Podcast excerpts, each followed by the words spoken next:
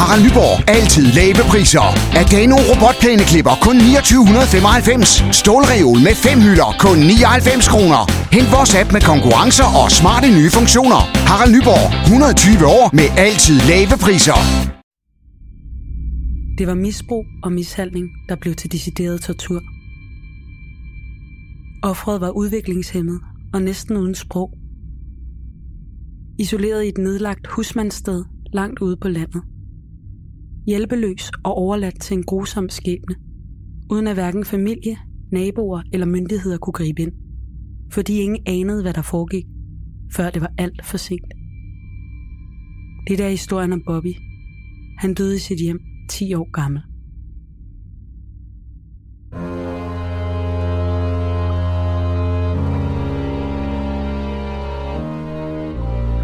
Du lytter til Mor i Nord.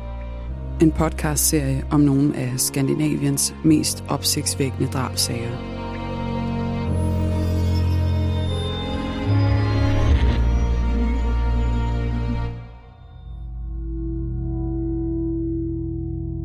Det du nu skal høre er en virkelig historie, researchet og fortalt af Anne Niluka Iversen og læst op af din vært, Barbara Gerlof Nyholm. Dette er en genfortælling af sagens fakta, som de har været gengivet i andre medier. Nogle detaljer er udeladt, ligesom vi her afholder os fra at tage stilling. Det har retssystemet gjort. Men du skal være forberedt på, at det kan være voldsomt at lytte til. Ikke mindst fordi det handler om rigtige menneskers liv og død.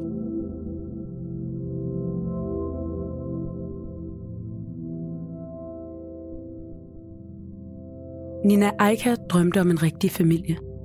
Et trygt hjem. Helst et roligt sted på landet. Med far, mor og barn.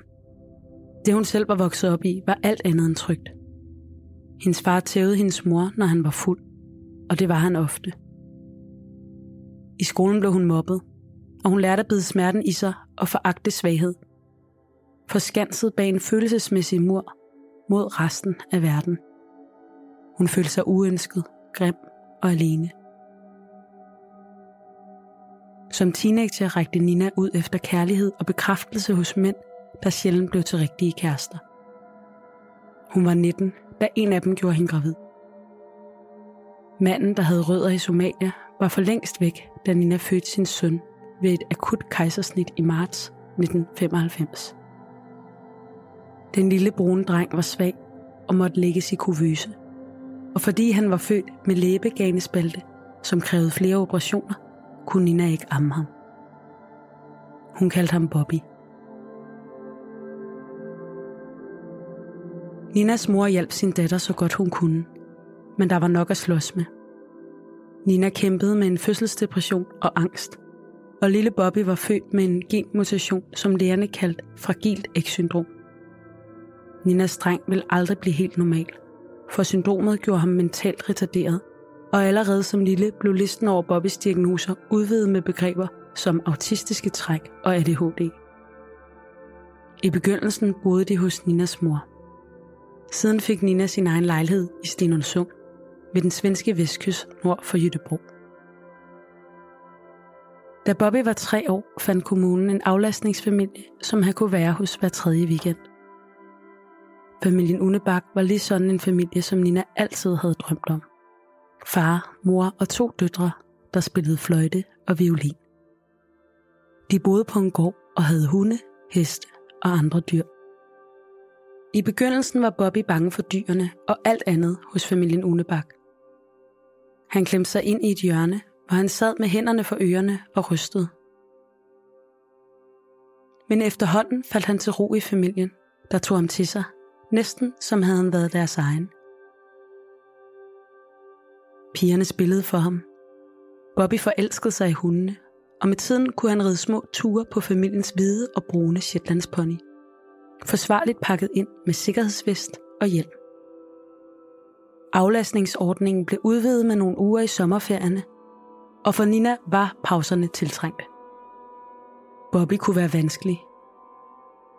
Da han nåede skolealderen, havde han stadig et så begrænset ordforråd, at han nærmest ikke havde noget sprog.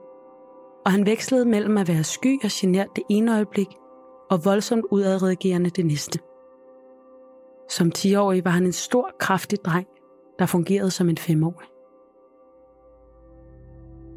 I seks år var Bobby kommet fast hos familien Unebak, men i sensommeren stoppede det bræt. Nina havde fundet en mand, som kunne opfylde alle hendes drømme. Kærlighed, tryghed og et rigtigt familieliv på en skov uden for Næsø nær Sjønkøbing i Småland. Omtrent 200 km inde i landet. Nina havde mødt Eddie på en telefondatinglinje i august, og derfra var det gået hurtigt. Nina og Bobby var allerede flyttet, da Inger Unebak ringede for at aftale det praktiske inden Bobbys næste aflastningsweekend. Bobby havde været hos sin mormor et par uger i september. Men nu havde Nina hentet ham, så han kunne begynde på en specialskole i Næsø i oktober. Og Nina og Eddie var blevet forlovet. Det var ikke fordi Nina ikke havde tænkt sig om, før hun flyttede på landet med sin nye mand. Hun havde lavet en liste med fordele og ulemper. Har bil, penge, eget hus og eget firma, skrev hun på plussiden. På minussiden var listen lidt længere. Bestemmende, jaloux, arbejdsnarkoman, drikker, forsøger at lave mig om, syg fantasi. Men Nina var forelsket i Eddie, og det afgjorde sagen. Nu var de tre en familie.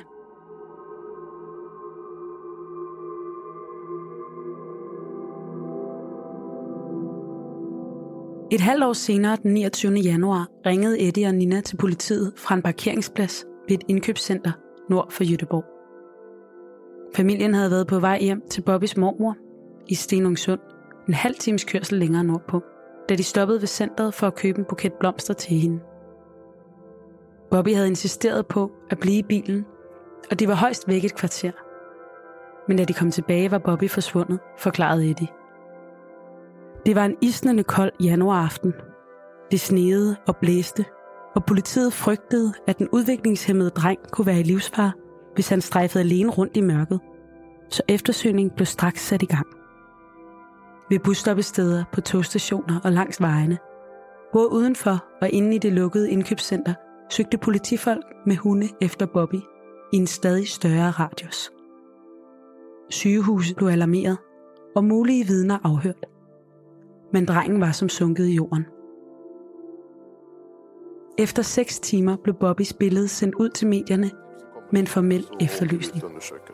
10-årige Bobby Eike er cirka 150 cm lång. Og Bobby Eike, 10 år gammel, 150 cm høj, kraftig bygget, med brune øjne, kort sort krøllet hår og mørk i huden. Tillsammans med sin mamma og styvpappa. Han kunne have gemt sig og hvis han så alt på styret, ville han måske være bange for at komme frem, fordi hans handicap gjorde ham så sky, forklarede Nina. Hun og Eddie blev kørt ind til politistationen, hvor de fik kaffe og lidt at spise, inden de skulle afhøres nærmere. I løbet af natten blev eftersøgningen udvidet. Med assistance fra forsvaret og hundepatruljer ledte politiet til fods, mens man fra motorbåde og helikopter også søgte efter den forsvundne dreng.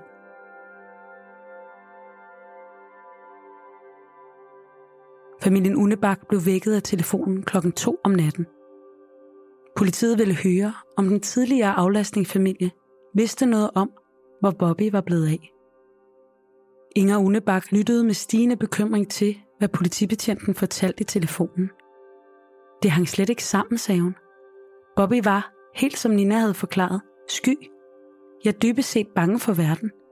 Han skulle holdes i hånden, når han skulle overvinde sin frygt for noget som helst nyt så Inger kunne ikke forestille sig, at Bobby selv ville finde på at tage sin sikkerhedssel af, åbne døren og gå fra bilen alene. Det ville han ganske enkelt aldrig ture. Nogen må have gjort ham noget, det var hun sikker på. Eftersøgningen fortsatte.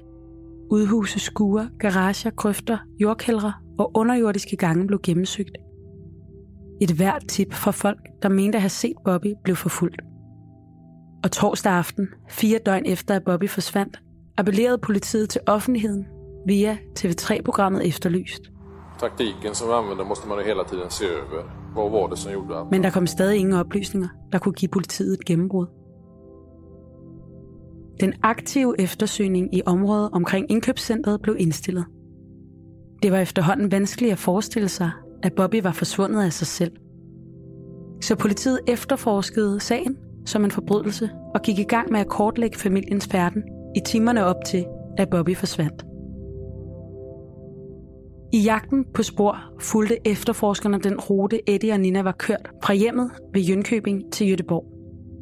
På en tankstation, hvor parret var stoppet undervejs, var det blevet filmet af et overvågningskamera. Der var billeder af Nina og Eddie ved deres bil, men Bobby var der ikke. Bobbys biologiske far, der boede i Sydsverige, blev afhørt, men havde ingen oplysninger at give. Hans kontakt med Nina og Bobby havde begrænset sig til nogle få samtaler og fotografier, Nina af og til havde sendt af drengen. Han havde kun set Bobby én gang. Bobbys mormor havde ikke set sit barnebarn i månedsvis, siden Nina hentede ham, da de skulle flytte sammen med Eddie på gården syd for Sjønkøbing. Lærerne på Hanskerødsskolen, hvor Bobby var begyndt i oktober, kunne fortælle om en glad dreng, der gjorde store fremskridt. Han havde lært at skrive sit eget navn og tælle, så de kunne arbejde med simple regnestykker. Men skolen havde ikke set Bobby siden midt i december. Den dag havde børnene været på tur. De havde været i svømmehallen og fået pølser bagefter. Og Bobby nød det hele, sagde lærerne. Dagen efter ringede Nina og meldte ham syg med forkølelse og feber. Bobby nåede ikke at komme i skole igen før i jul, og da skolen efter juleferien kontaktede Nina, forklarede hun, at forkølelsen var blevet til en grim influenza. De havde aftalt, at Bobby skulle have en tid hos lægen og skolens sundhedsplejerske i begyndelsen af februar. Aflastningsfamilien fortalte, at de havde forsøgt at holde kontakten, efter at Nina og Bobby flyttede væk. Inger Unebak havde tilbudt at køre til Småland og hente Bobby, så han kunne komme hjem til pigerne, hundene og hesten på gården ind imellem. Eller i det mindste sige ordentligt farvel men det var aldrig blevet til noget. Nina havde gang på gang aflyst deres aftaler. Typisk fordi enten hun, Bobby eller Eddie var syge. Og Nina havde sagt, at hun ikke behøvede en ny aflastningsfamilie. Eller at hun og Eddie havde lavet deres egen lille familie. Det var familien Unebak, der gjorde Ninas tidligere hjemkommune opmærksom på, at hun var flyttet med sin søn. For det havde Nina ikke selv givet besked om. Siden havde Stenungsund Kommune ikke haft kontakt med hverken Nina eller den kommune, hun og Bobby var flyttet til. Inger Unebak havde fået en skidt fornemmelse, når hun talte telefon med Nina. Det lød ikke, som om det gik særlig godt i drømmehjemmet. Nina var til Sydlandet tit nødt til at gå udenfor, når de skulle tale, og ofte blev samtalerne afbrudt uden varsel. Det virkede på hende, som om at ham Eddie kunne være en dominerende type – den fornemmelse viste sig at være noget af en underdrivelse. Nina var flyttet til Næsø med drømme om landlig romantik og et idyllisk familieliv på landet med lille Bobby og Eddie, der ud over de grønne skove lokkede med, at han havde guld på kistebunden. Eddies gård viste sig at være et nedlagt husmandssted, hvor der stadig kun var koldt vand, das skur og en brændeovn som eneste varmekilde. Der var en kilometer til den nærmeste af de få naboer, der i øvrigt helst undgik den nye mand på egnen. Eddie havde ganske vist været venlig i begyndelsen, da han installerede sig med høns og får og deltog i sociale sammenkomster med kolde øl ved grillen. Men han viste sig snart at være et ubehageligt bekendtskab med et hissigt temperament, hjulpet på vej af et voldsomt alkoholforbrug, sagde de lokale. Og hvis Eddie havde fortalt sin nye kæreste, at han var velhavende, var han også fuld af løgn. Da Nina mødte Eddie Larsen over telefondatinglinjen og blev forelsket, havde han kun boet i huset ved Næsø i kort tid. Han var nemlig lige blevet løsladt fra fængslet, hvor han havde afsonet en dom på tre år for vold og voldtægt. Offret var hans tidligere kæreste, der havde vidnet imod ham i retten – hendes historie var en redselsberetning om frygt, vold, tvang og seksuel mishandling med Eddie i hovedrollen som den sadistiske fangevogter. Han var besat af voldsporno og overskred alle grænser i sine seksuelle eksperimenter med dominans, sadomasochisme og bondage. Eddie nægtede alt. Han sagde, at kæresten havde delt hans seksuelle interesser, og at alt var foregået i enighed. Retten troede ikke på ham. Efter at have hørt kvinden fortælle om, hvordan Eddie bandt og slog hende, selvom hun grædende, tryllede ham om at holde op. Om tæsk med ridepiske, læderbælter og brændeknuder. Om at hun lå bundet i timevis, forsvarsløst overladt til Eddies lyster. Om at blive beordret udenfor og tvunget til at vælge imellem at rulle sig i brændenælder eller lade sig æde op af myg. Nøgen. Om gentagende voldtægter, der ikke kunne bortforklares som seksuelle eksperimenter med smerte og grænsesøgende rollespil. For Eddie respekterede ingen grænser. Hun havde været fanget hos Eddie, der sikrede sig, at hun ikke havde adgang til penge, og omhyggeligt sørgede for at tømme bilen for benzin, når han ikke selv var hjemme, til at vogte over hende. Er du selvstændig, og vil du have hjælp til din pension og dine forsikringer? Pension for Selvstændige er med 40.000 kunder Danmarks største ordning til selvstændige. Du får grundig rådgivning og fordele, du ikke selv kan opnå. Book et møde med Pension for Selvstændige i dag. Men da det lykkedes hende at gemme en 100 kroner seddel og skaffe benzin til bilen i hemmelighed, slap hun væk. Med sig havde hun et af de utallige videobånd, Eddie selv havde optaget, og han mishandlede hende og hendes fireårige søn. Hendes eget mareridt var intet sammenlignet med frygten for, hvad Eddie kunne finde på at gøre ved barnet. Han kunne finde på at gribe hendes søn om nakken og presse hans hoved ned i tallerkenen, hvis han ikke spiste sin mad hurtigt nok. Andre gange smed han den lille dreng ud i sne og isnende kulde som straf for et eller andet. Og til sidst var Eddie begyndt at tale om, at ungen var for meget til besvær, og han nok skulle sørge for at slippe af med ham, fortalte hun. Kvindens forklaring blev bakket op af endnu en ekskæreste og af Eddies egne optagelser af mishandling, da hans videobånd blev vist i retten.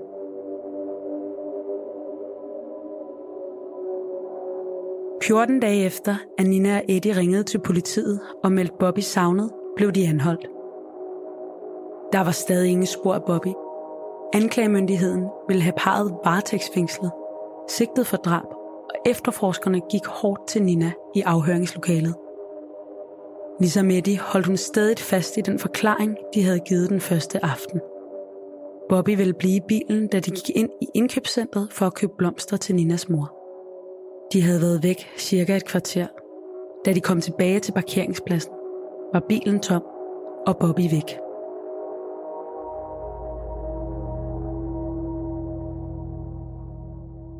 Men efter to dage ringede Ninas advokat til politiet. Nina indrømmede, at hendes søn slet ikke havde været med i bilen, da hun og Eddie kørte hjemmefra søndag den 29. januar. For der var Bobby død. Det havde været et uheld, sagde Nina. Pludselig var Bobby bare død derhjemme, og de havde ikke vidst, hvad de skulle gøre. I første omgang havde de lagt ham på høloftet, indtil de kunne finde en løsning. De havde pakket franskbrødsmadder og en termokan med kaffe inden de var kørt en tur rundt på egnen for at finde det rigtige sted at skille sig af med livet. Men de var endt med at køre hjem igen og lægge Bobby tilbage på loftet under høet. Der gik nogle dage. Så tog de afsted igen, denne gang om natten. De kørte til en af søerne i området og borede et hul i isen, så de kunne vende tilbage med Bobby tidligt næste morgen. Han var tung, så de havde en kælk med, forklarede Nina og beskrev, hvordan hun sammen med sin kæreste lagde den døde søn på kælken, trak den ud til hullet i isen og lod ham forsvinde.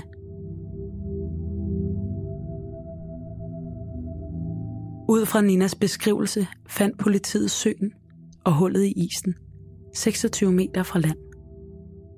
Og dykkerne fandt Bobby, der lå på bunden, pakket ind som en stor bylt i mange lag af plastiksække, tæpper og madrasser omhyggeligt bundet sammen med tape. Nina og Eddie blev varetægtsfængslet. Eddie erkendte, at han havde løjet for politiet om, hvordan Bobby forsvandt, og han havde været med til at skjule livet i søen under isen. Men han nægtede, at han skulle have slået Bobby ihjel. Det var Nina, der havde gjort det, sagde han. Nina nægtede også, Hun pegede på Eddie som den skyldige, og fortalt, hvad der egentlig var sket derhjemme. Det var begyndt at gå ned ad bakke, da Eddie mistede sit arbejde i november. Parret fik dagene til at gå med at drikke, og Eddies humør blev værre og værre. Han blev voldelig og uforudsigelig, og det gik ud over Bobby. Eddie indrømmede, at de nogle gange havde straffet Bobby. Men det var fordi drengen kunne blive helt hysterisk og voldsom. Så det eneste, der virkede, var at sende ham udenfor i sneen uden overtøj, indtil han var kølet ned, forklarede Eddie om sin opdragelsesmetode.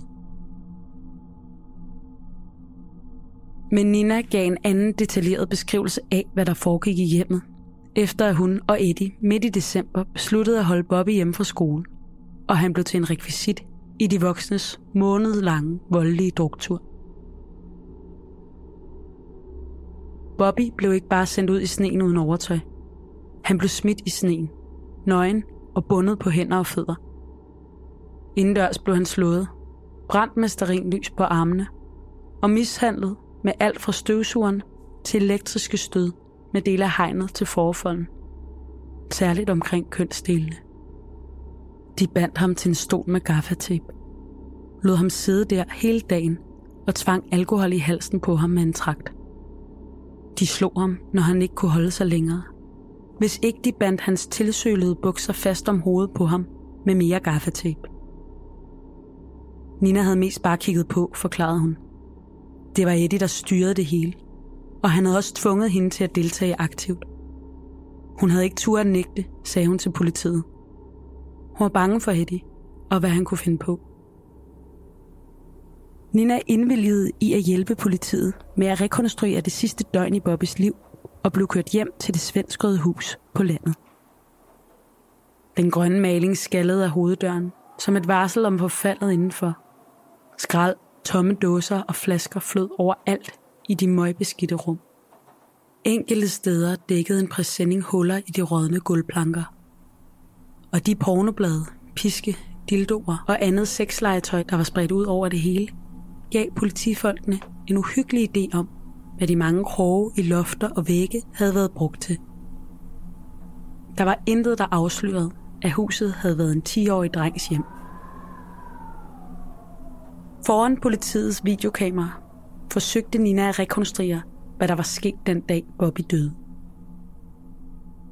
En dukke, der skulle gøre det ud for hendes søn, lå i sneen, og Nina brugte en stor sneskov til at dække ham med sne.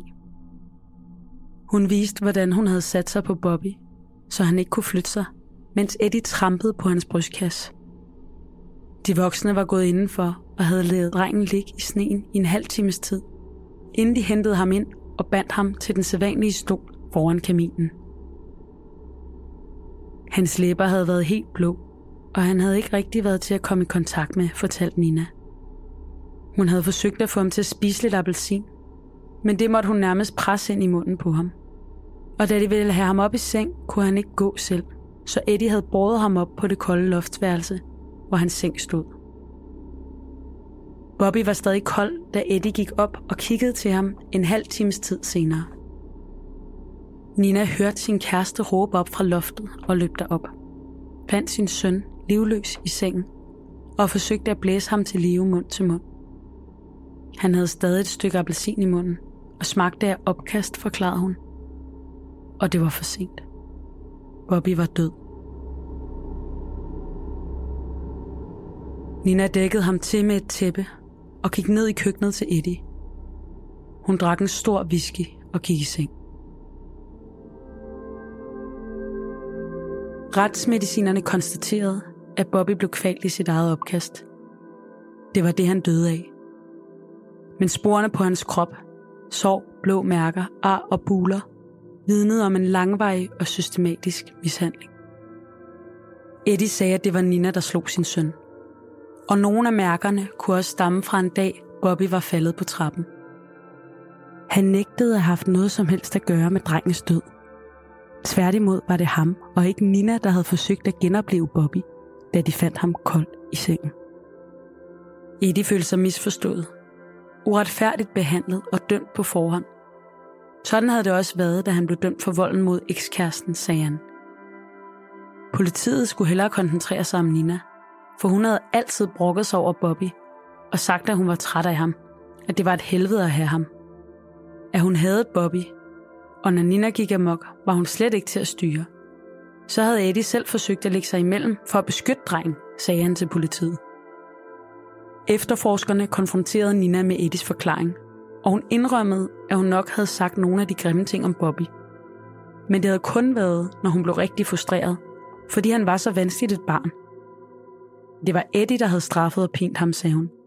Sådan som han også pinte og straffede Nina, når det passede ham. Derfor havde hun ikke prøvet at stoppe Eddie, når det gik ud over Bobby. Hun turde ikke. Hun var bange for Eddie.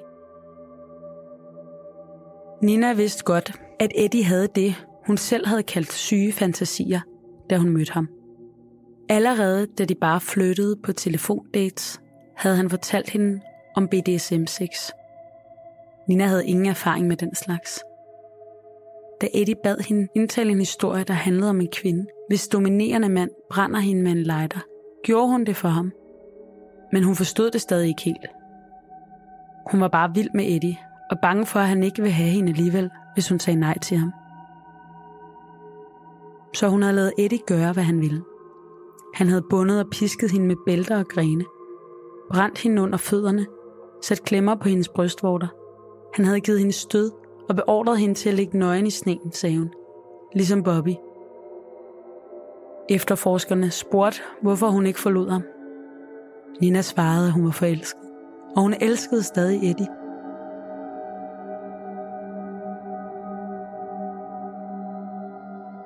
Både Nina og Eddie sad på anklagebænken, da retssagen om den dødelige mishandling af Bobby begyndte. Det var Ninas forklaring, der blev lagt til grund, støttet af retsmedicinernes udførlige rapporter om skaderne på Bobby. De nægtede sig begge skyldige drab. De havde slet ikke været klar over, hvor galt det stod til med Bobby, da han blev lagt i seng den aften, han døde. Og de havde prøvet at genopleve ham. Mens Nina pegede på Eddie som den styrende, der mere eller mindre tvang hende selv til at deltage i mishandlingen af Bobby, fastholdt Eddies forsvar, at det var ord mod ord. For Eddie sagde stadig, at det var Nina, der straffede Bobby. Retten fandt dem begge lige skyldige i forbrydelserne mod Bobby. Uanset hvem der havde gjort hvad, havde de deltaget på lige fod. Det er svært at forestille sig, at fysiske og psykiske overgreb mod et barn kan være mere hensynsløse end det, Eddie Larsen og Nina Eika udsat Bobby for. Hed det i dommen, der også påpegede, at Bobbys udviklingsforstyrrelse på en gang gjorde hans behov for kærlige omgivelser større, og hans mulighed for at beskytte sig selv mod overgreb fra sin nærmeste så meget mindre. Eddie og Nina blev begge dømt for grov vold, tvang, frihedsberøvelse, usømmelig behandling af lig og falsk anmeldelse, og for at være skyld i Bobbys død. Der var ikke beviser for, at Eddie og Nina faktisk havde slået Bobby ihjel med vilje. Derfor blev hans død ikke betragtet som et forsætteligt drab. Hans mor og stedfar blev dømt for uaksom manddrab. Det var deres skyld, at han døde. For frossen, udmattet og kvalt i sit eget opkast. Den retspsykiatriske undersøgelse konkluderede, at hverken Eddie eller Nina var sindssyge. Tingsrettens dommere hæftede sig ved, at den fysiske og psykiske mishandling af Bobby til sydladende var sket som afstraffelse, når hans mor og stedfar ikke mente, at han opførte sig ordentligt. Altså at Nina og Eddie opfattede det som en del af opdragelsen. Det gør ikke overgrebene mindre skræmmende, skrev tingsretten i dommen, og idømte både Eddie og Nina 10 års fængsel. Den maksimale straf for vold. Bobby blev begravet to dage før dommen faldt. Nina fik lov at deltage, ledsaget af to betjente, der ikke ved fra hendes side under ceremonien. Det var familien Unebak, der arrangerede begravelsen. Og familiens to døtre spillede og sang for deres plejebror i kirken. Der var pyntet op med røde roser, sendt fra svensker over hele landet på opfordring af eftermiddagsavisen Expressen 29.049 røde roser kom der til Bobby. Sagen om Bobbys pinefulde liv og død skabte voldsom debat i Sverige. For hvordan kunne et 10-årigt barn forsvinde i over en måned, uden at nogen greb ind? Hvordan kunne to mennesker helt uforstyrret mishandle ham til død? Debatten førte til en ny lovgivning. Lex Bobby, der siden 2008 har pålagt Socialstyrelsen at undersøge sager om børn, der dør som følge af vold i hjemmet, for at afsløre svigt og fejl i de lokale sociale myndigheders arbejde med familien. Forventningen var, at øget kontrol med sagsbehandlingen kunne styrke opmærksomheden og forhindre, at børn som Bobby blev overladt til at lide og dø i magtesløs isolation. I Sverige dør 4-5 børn hvert år som følge af vold i hjemmet. Det tal var det samme i 2006, da Bobby blev en del af børnene i statistikken. Det har været uændret siden.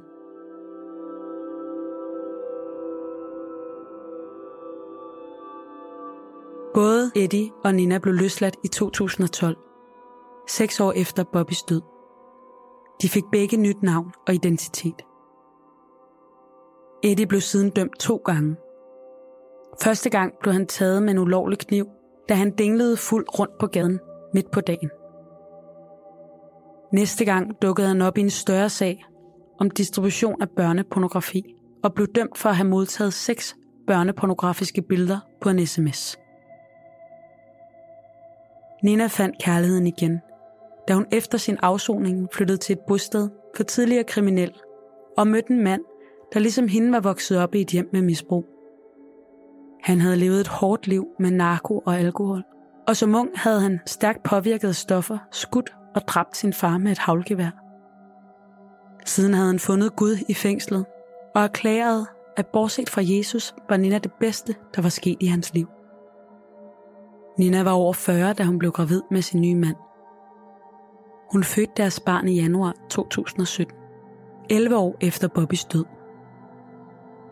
Denne gang var myndighederne mere opmærksomme, og de nybagte forældre blev sammen med deres baby anbragt på en familieinstitution, så fagfolk kunne vurdere, om de overhovedet var i stand til at tage sig af barnet. Det var de ikke.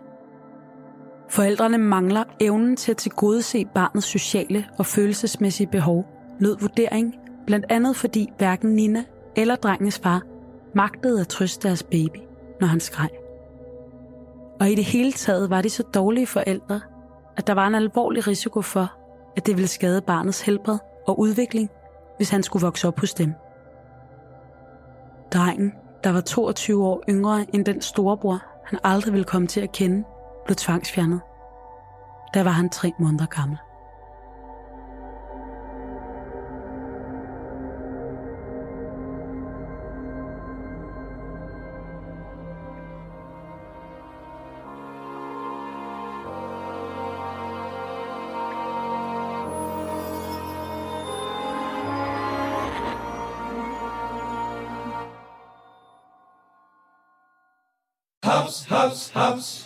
Få dem lige straks. Hele påsken før, imens billetter til max 99. Haps, haps, haps. Nu skal vi have... Orange billetter til max 99. Rejs med DSB Orange i påsken fra 23. marts til 1. april. Rejs billigt, rejs orange. DSB, rejs med. Haps, haps, haps.